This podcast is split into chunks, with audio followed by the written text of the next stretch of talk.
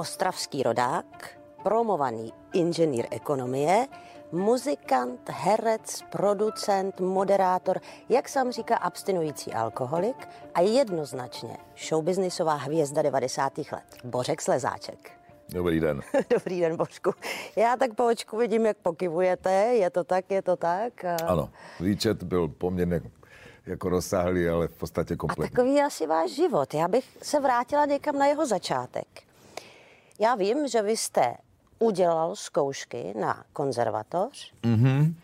a pak pravděpodobně, jestli jsem to dobře četla a jestli je to pravda, co se píše, tak na přání otce jste změnil své rozhodnutí a šel jste dělat něco poctivého. Ano, no, skutečně jak si na přání rodičů, zejména jak si mého otce, který mi napsal jako, jako dopis, že by žil v té době žil v Německu, tak, eh, takže se neměli osobní kontakt zrovna, tak mi napsal jako dopis, kde mi to jako rozmlouval. A e, tak já jsem po takovou jako hrozbou ekonomických sankcí e, prostě šel teda na, studovat na vysokou jako ekonomii, ale nikdy jsem jako neměl vlastně v plánu e, se tomu věnovat. Jakkoliv mě ta škola bavila, o tom to jako není. Ale začátky show businessu to e, nic nemá ostrou hranici, že bych řekl 21. prostě jsem se prosince jsem se jako rozhodl. Ale e, já jsem hrál od malička na housle od první třídy, tak to je možná začátek show businessu. Bavilo vás to? E, no, mm, bavilo mě to, když jsem na ně hrál, nebavilo mě doma cvičit, když kluci hráli venku fotbal. Protože když hrajete na, na, na, housl, na, na jakýkoliv nástroj hudební jako vážně, tak e, to znamená v pondělí hodina houslí, v úterý souborovka, ve středu teorie, ve čtvrtek další hodina houslí. A kluci dělali venku bordel a já nemohl, takže v těch momentech mě to jako nebavilo. No. A tak eh, jsem si to, a nepodařilo se mi to vytrucovat, jo, že ten, to ukončení a moje učitelka houslí na ty LŠU, tak se jmenovaly ty školy, ta prostě eh, trvala na tom, že musí mít studovat dál ty housle, že jako mi to jde a tak. No ale ve 13 jsem dostal první kytaru, ve 14 už jsem měl elektrickou kytaru a tak to jako pak už šlo raz na raz a na kytaru se líbaly holky než na housle. Jo? Možná by to dneska už bylo trošku jinak. Na kytaru hraje kde kdo, na housle málo kdo. Ale e, takže tak s tím showbiznisem. No a potom... Čekejte, já vás ještě no. zastavím. Stejný začátek měl Petr Janda, to možná víte. A on na ty housle zapomněl hrát. Jednou to zkusil a měl na sebe hrozný vztek, že mu to nejde. Zkoušel jste to vy? Samozřejmě jsem to zkoušel. A jde? E, ne. To, se ne, ne, to je tak strašně těžký nástroj a ten pohybový návyk je tak odlišný od všeho, že v podstatě, jako zahraju ovčáci čtveráci, to bez zesporu jako zahraju, ale bude to znít strašně a bude to i vypadat příšerně. Prostě je to bezpračcový nástroj, těžký je to, teď ještě s tím smyčcem je to taková svébytná technika, vůbec vlastně neumím hrát na housle. A kytara, tak kvůli holkám? A tak Částečně. Mně, já, pro mě hudba je, eh, vždycky byla všechna, kdybych nespal, tak poslouchám hudbu 24 hodin denně. A takže jako jsem na tu kytaru poctivě cvičil sám, prostě odjel jsem třeba na pionýrský tábor na 14 dní do Beskyt a tam jsem celou dobu každou volnou chvilku seděl prostě v tom stanu a cvičil jsem, cvičil jsem na kytaru, tak jsem se naučil nějaké základy poměrně rychle, pak už jsem jako hrál v kapele a to už na děvčata fungovalo, no. Jakkoliv e, sportovní excentrici to na Gemplu měl ještě trošku lepší, no. To je pravda, v tu dobu ano. A to byl ten krok k showbiznisu, ta kytara? No to bez zesporu. Tak když už hrajete na kytaru a chcete na ní balit děvčata, tak musíte založit kapelu, že? To mm-hmm. jako je jasné. A já si pamatuju v jedné kapele, v které jsem hrál, jsme měli takovou jako debatu, ono se pak chodí po zkoušce do hospody a furt se řeší muzika, nic jiného neřešíte vlastně, to člověk plný. A tak jsme řešili, kdo jsme vlastně proč začali jako hrát na hudební nástroje a dělat hudbu a pamatuju si, že náš bubeník, kterýší doktor, se chvíli poslouchal s takovým nevěřícným výrazem, a pak říká, jako, uh, chcete říct, že nehrajete kvůli ženské? Takže asi tak. Mm-hmm. No. no, nicméně... Samozřejmě je to hrubé zjednodušení. Ano, ano. Je, něco, něco je založit kapelu a něco je se pak teda odtnout tam, kam vy jste se dostal. Vy jste v těch devadesátkách skutečně byl hvězda show businessu. A to si nemyslím a uh, v podstatě jsem se k tomu tak jako vždycky nachomejt, ke všemu. Uh, v 90. Co vám let... pomohlo? Co mě pomohlo, já nevím. To nevím, to netuším. Já jsem první polovinu 90. let cestoval. Žil jsem ve Španělsku, A vrátil jsem se do Česka až v druhé polovině 90. let a e, vrátil jsem se, protože jsme s mým kamarádem, který zase žil celou tu dobu v Izraeli, taky ostravák, že se vrátíme do Prahy a založíme kapelu. A jak jsme řekli, tak jsme jako udělali. Nic vlastně víc zatím není. Řízením takových jako náhod jsem se e, ocitl v takovém projektu e, televizního hudebního pořadu, kde se musel dělat jako rozhovory o hudbě a zase to musel někdo být, kdo aspoň trošku má přehled, do zase jazykově vybavený. No a pak už jsem, pak jsem eh, zaskakoval za Terezu Pergnerovou v hudebním pořadu v ESU a pak už jsem nastoupil na primu. Mm-hmm. No. A e, takže to tak jsem se vždycky vlastně ke všemu jako nachomit. Takže jsem nevyvíjel žádnou jako e, činnost za účelem stát se jako prostě televizním moderátorem nebo, nebo čímkoliv. Mě to vůbec jako ani nenapadlo. A jak vám v tom bylo v tom případě? V tom, co jsem dělal, mě bylo dobře. Nebylo mě dobře v tom, co mě začalo obklopovat kvůli tomu. A to je co? Bulvár, myslím. To mi, já jsem z, z úplně jiné jako subkultury a vlastně jsem si do toho momentu, než si Bulvár všimnul mě, neměl vůbec eh, pojem o jeho, vlastně vědomí jeho existence. No. A tak jsem je, eh, po kolikáté hodině se tohle vysílá? Můžete, Můžu. cokoliv. Takže jsem poslal do prdele. A to není dobrá prostě uh, jako taktika. To časem na to samozřejmě přijdete, že konflikt vlastně nikdy nemá vítěze a že je lepší prostě s něma jako aspoň dát jim zdání, jako že určitě máte nějaký respekt. A tom v tom mě dobře nebylo, no. To mě dobře nebylo, eh, ale já už jsem hlavně v tu dobu se jako věnoval jako reprezentačně eh, konzumaci alkoholických nápojů a podobných jako substancí, takže jsem už to ani zase vnitřně nějak neřešil. Řekněte mi, Bořku, v čem vám to, pomáhalo vám to v té práci? Co, Ten alkohol? chlast? Mhm. Ne, to nepomáhá nikomu v ničem. A jako, proč to bylo? No, nic nemá jednu příčinu. Nic na světě nemá jednu příčinu. Může být nějaká příčina převažující, může být nějaká příčina eh, spouštěcí a z vnějšku to vypadá, že to je ten důvod. Hele, on chlastá, protože se rozvádí, nebo hele, on chlastá, protože prostě ho vykopli z práce, nebo on chlastá, protože má malý opintor. Já nevím, každý máme tisíc různých eh, jako důvodů a stejně tak to bylo u mě. No a on je to hlavně jedno. Proč eh, začnete pít? Vážně? Protože samozřejmě. A na to protože psychologové, ve výsledku, pardon, občas říkají, že najdi příčinu a, a pak se zbavíš problému. S Co tím říká psychologové je jedna věc. Co říká zkušený alkoholik je věc druhá, ne? Když chcete uh, se naučit řídit auto, půjdete za někým, kdo umí řídit auto, nebo za někým, kdo učí o řízení auta. Takže to skutečně nehraje roli. No, dobře, já zjednodušuji, jinak bych jsme tady byli 20 let. Uh, nehraje to roli proto, že na konci je vždycky alkoholik. Ano? A uh, rozplítat to můžete v sobě, jak chcete, ale první krok, který musíte pak udělat, je přestat chlastat. A v tom vám zjištění, proč jste začali chlastat, moc jako nepomůže. Když ten alkohol něco jako vezme, se Mhm. říká, a něco vlastně každá věc na světě jako dává. Máte samozřejmě pravdu v Takže obec- dával něco? Máte pravdu v obecné rovině. Eh, Přijde člověk na to, že eh, všechno eh, má svou cenu. Jakkoliv eh, něco, kdykoliv cokoliv získáte, tak zároveň za to něčím platíte. Byť se vám to v ten moment nezdá, neuvědomujete si to, ale něčím zaplatíte. Když jdete doleva, zaplatil jste tím, že jste nešla doprava cokoliv by vás pravo čekalo. Je úplně jedno, co tam je zase. A stejně, ale to platí naopak. Kdykoliv cokoliv ztratíte, zdá se vám to tragická životní ztráta, někdy to skutečně je tragická životní ztráta, něco tím získáváte, jakkoliv se vám to v ten moment nezdá. A co jste A získal? roz, no, co jsem získal já? Spoustu průstřelů uh, a životní zkušenost. Samozřejmě, že to se to nestálo. Nikomu nestojí za to vyhodit polovinu života uh, vyzráváním v baru, uh, válením se venku ve škarpě. Nikomu to nestojí za to. Ale ta cesta vedla sem. Teda ne sem, no jsem taky, ale, ale, ale vedla do mého života, v kterém já jsem jako spokojený a, a šťastný. A srovnaný sám se sebou. A jestli tohle byla cena, kterou jsem za to zaplatil, tak jsem mi zaplatil rád. Želím jenom těch, eh, těch mrtvol, který jsem po cestě jako nechal. V, samozřejmě v obrazně. No, spoustu lidí, spoustu lidí jsem zranil, spoustu lidí jsem urazil, Uh, spoustě lidí si dělalo zlé, jenom mě vidět takhle jako se ničit. Takže toho je mi samozřejmě líto. Ztratil jste někoho skutečně tak, že už se nevrátil? Samozřejmě spoustu. Já... Uh, je zpěvák, takový písničkář z Británie, Sam Fender. A má takovou písničku, eh, kde jsou, hm, kde jsou všichni kluci, proč, nebo proč umírají všichni kluci z našeho města.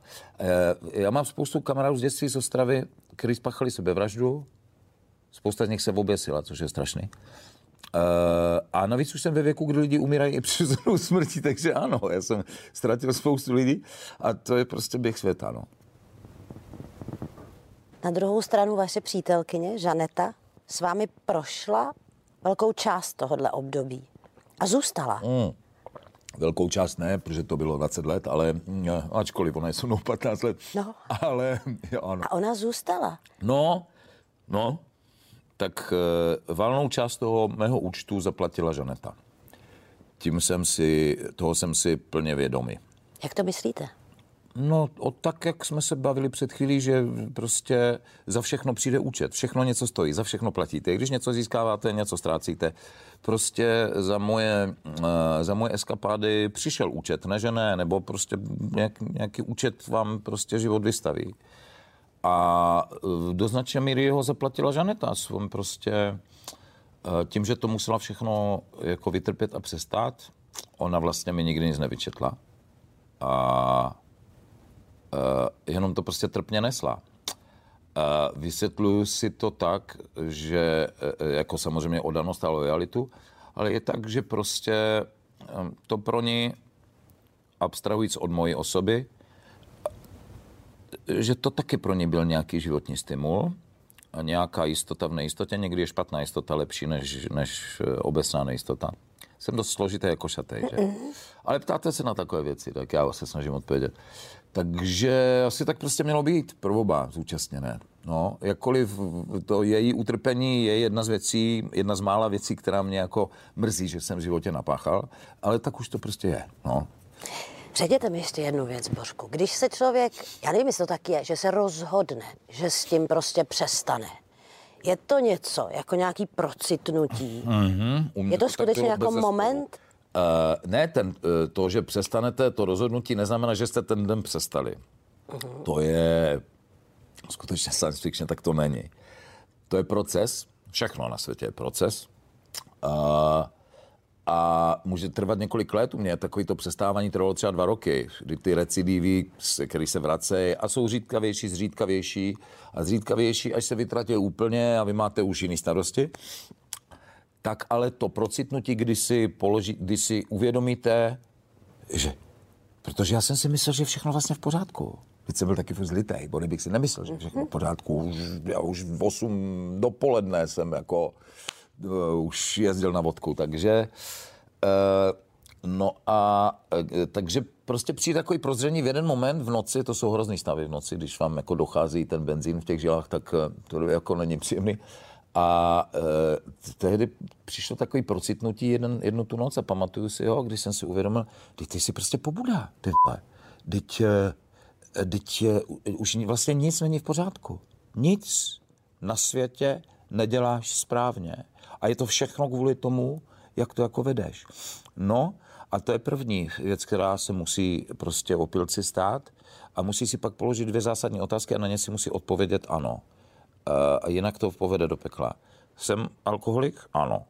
Když si odpoví ne, tak si že A když si odpoví jsem alkoholik ano, tak si musí položit druhou otázku, která je vlastně mnohem důležitější. A chci si něco dělat? A Charles Bukovský vám řekne, že jsem alkoholik, ale nechci si dělat vůbec nic. A já jsem si odpověděl a na tu druhou otázku ano. No, a znám spoustu lidí, kteří si odpověděli na první ne, a není to pravda, znám lidi, spoustu lidí, kteří si odpověděli na první ano, ale na tu druhou ne, a jsou s tím jako happy, ale možná to nehrotili tak, jak já, no, ono je to od kusu. A tím bych to zakončil, mm-hmm. téma.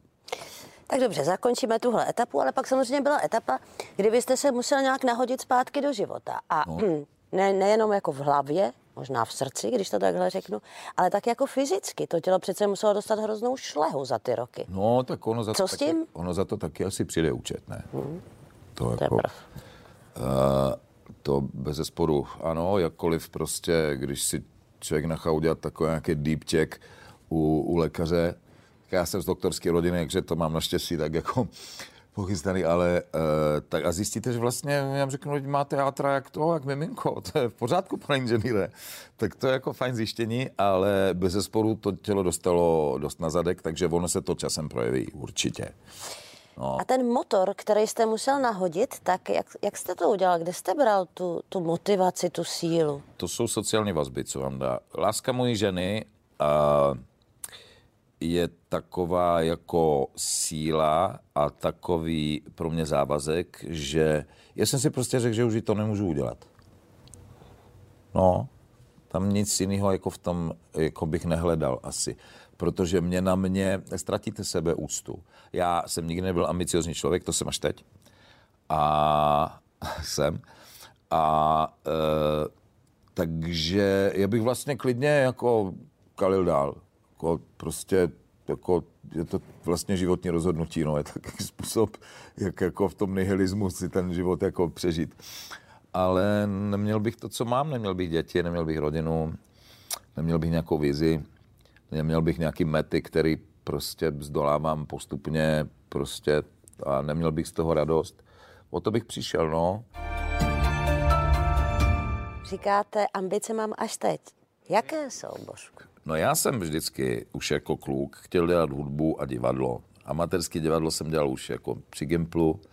A to jsem vlastně vždycky chtěl dělat, akorát mi to prostě okolí rozmluvalo. A já jsem se potom, když jsem se rozhodl, že teda změním svůj život, tak ale jsem si uvědomoval, že jedním z důvodů, proč jsem chlastal, bylo, že já jsem vlastně nevěděl, co se sebou, co bych, jako, jo. A spoustu věcí jsem začal a dopadl, pak jsem se na ně vykašlal, protože jsem vlastně proto nemusel nic, nemusel se nic jako obětovat. A takže jsem se přes zhruba 12 lety rozhodl, když jsem přestal pít, že zkusím hereckou kariéru. S vědomím toho, že všichni ostatní mají 25 let náskok. No a v tom mám ambice. A pak mám druhou ambici. Šetřil jsem si na, na důchod, že budu psát. A, a to covid dost urychlil. Takže to je moje druhá ambice. Co jste napsal? Zatím jsem vlastně nenapsal nic moc. V září by mi měla být, pokud to teda stihnu dopsat, v září by mi měla být prvotina knižní, bude to sbírka povídek. Jo a taky jsem napsal scénář, divadelní hry, hned v té první vlně covidu. A dal jsem to různě číst kamarádům a všichni říkali, to je dobrý čeče. A, a mně to přišlo divný, že mě to někdo jako nepohanil, nebo nevýrazně. A dal jsem to přečíst eh, Honzo, Honzovi Hřebejkovi a tomu se taky líbilo. A tak jsme to společně, to teď překováváme ve, ve scénář filmový. Ale... No, no a tak uvidíme. Jsme v takovém jako, ta realizace, to je bych na dlouhou trať. Samozřejmě v tom má knížka tu výhodu, že ji prostě napíšete a vydáte. U těch dramatických děl je to, je to prostě kolektivní dílo a e, musí tam být spousta razítek. Mm-hmm. A ty razítka drží v ruce lidi, který neovlivníte. Já vám fandím, držím palce na všech frontách, ale zůstala bych ještě u toho herectví. Vám se to samozřejmě nemuselo povíct, kdybyste nedostal tehdy nabídku do Dětí ráje od, eh, myslím, Viktora Mráze. Ano. Ale od té doby se na té scéně držíte. Nicméně jste pro mě alespoň, já vás vidím jako hodně v té muzikálové scéně. Teď no. teda role v činoheráku. No. Chcete tam zůstat, anebo toužíte po té činohře? Skutečně po tom velkém herectví. No, to je, já vám vyvrátím to velký herectví za chvíli. To je takový, jako, takový předsudečný postoj. A bych to vzal po pořadě. To, že jsem dostal tu nabídku do dětí ráje, nebylo, že jste říkal, by se mi to nemusel povíst, tak bych šel jinudy. Už jsem se rozhodl. A jak už se rozhodnu, už já už nikdy neměním a nikdy nepoložím to kladívko, než teda jako promlátím tu díru zdi. A bylo pro mě takový, takový hnací motor. Jedna moje kamarádka mi řekla po těch všech průserech, co jsem udělal, říkala, prorazit bude těžké. A mě to furt v hlavě vrtalo, se říkal, no tak to ne, takhle ne. A e, ta nabídka přišla předtím, než já jsem se teda rozhodl pro tu resursu. A řekl jsem si, když už tady je, no tak já to teda budu dělat. Čili to byl jeden z těch, zase jeden z mnoha důvodů, proč jsem se proto rozhodl. k tomu velkému herectví. Každé odvětví lidské činnosti má, obsahuje spoustu entit, spoustu lidí, kteří se mu věnují.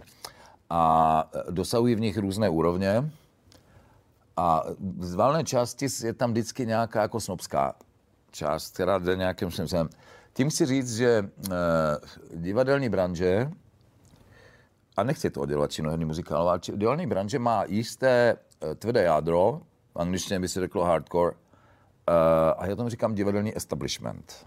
A já si myslím, že to je přesně ten druh lidí, kteří považují velké herectví za velké herectví a muzikál považují za jako vlastně patvar. To je taková dřená muzikál. A mluvím o tom i s lidma, který třeba dělali takový to velký herectví s Merkem Ecerem, s kterým hrajou ve dvou muzikálech.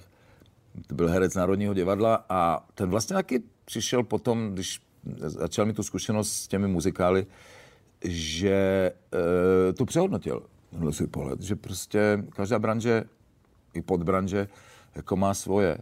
No, samozřejmě, mám-li odpovědět na vaši otázku a přijmout hru na velké herectví, tak samozřejmě, že mě to zajímá ale tam člověk musí mít štěstí na, zase štěstí, což jsou věci, které nelze moc ovlivnit. Může, můžete jít naproti, ale mm, ty věci se nemusí stát. Spousta pilných lidí, kterým se nikdy nic nepovede, protože nebyli v pravém moment na pravém místě. E, musíte mít štěstí na eh, režiséry, který prostě vám jako...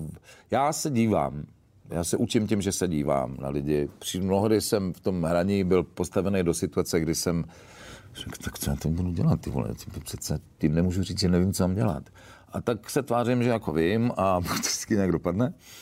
A tuhle taktiku prostě volím a dívám se a na tom se jako učím. Co uh, a jak, jak jsem říkal, postupuju po takových, hm, nejsem moc konzistentní teď, že, ale uh, já postupuju po takových jako malých krůčcích. Co jsem se jako naučil, je špatí obecně, nikdo na mě nečeká. Nikdo na mě není zvědavý. To jsem si možná myslel při svý první minislávě v 90. letech. Uh, a, ale nikdo na vás nečeká, takže potřeba k tomu přistupovat s nějakou jako pokorou a pomalých kručcích. A to si myslím, že uh, uh, v uh, inscenaci v, v činoherním klubu je sakra krok. No. A mám samozřejmě z něj radost. Uh, No a říkal jsem si, tak co? Tak to bude, nebude Bůh ví co, co tam přededu, ale aspoň u toho budu hezký. Já mám, Božku, poslední otázku. Jste teď momentálně v životní fázi, kde je vám dobře? Kde jste šťastný? Kde si žijete život, který vás baví, který chcete? No, já jsem v, v životní etapě, kdy jsem spokojený a šťastný. To už jsem, myslím, deklaroval tady. Cítím se v něm dobře, ale spokojený já nebudu nikdy. To uh, se mohl rovnou zůstat sedět na gauči v Ostravě. A nic proti životní volbě se zně na gauči v Ostravě, ale, ale prostě já jsem si úplně nezvolil. A já si myslím, že takové jako uh, ne, nespokojenost je jako dobrý motor, ale špatný pán, ale špatný pán. Ne, nesmí vás to vlastně jako vést k nějakým frustracím. Já znám spoustu lidí, kteří by strašně chtěli nějakou kariéru a jsou tak strašně urputný ale v tom, že to prostě nikdy neklapne. No, tak já se snažím, já si myslím, že já mám sadu velmi špatných vlastností. V podstatě mám jenom samé špatné vlastnosti, ale urputný nejsem. No, když prostě to nebude, to nebude. Jako já mám co dělat. Ano, a pak to prostě protlučete a dostanete se tam. Tak. to byly taky vaše slova. Božku, já moc krát děkuji za dnešní povídání. Přeju, ať ty věci vyjdou. Děkuji. Ať jste happy. Děkuji. Ať je s váma pořád sranda, ať se vás drží. já vám přeju to samé.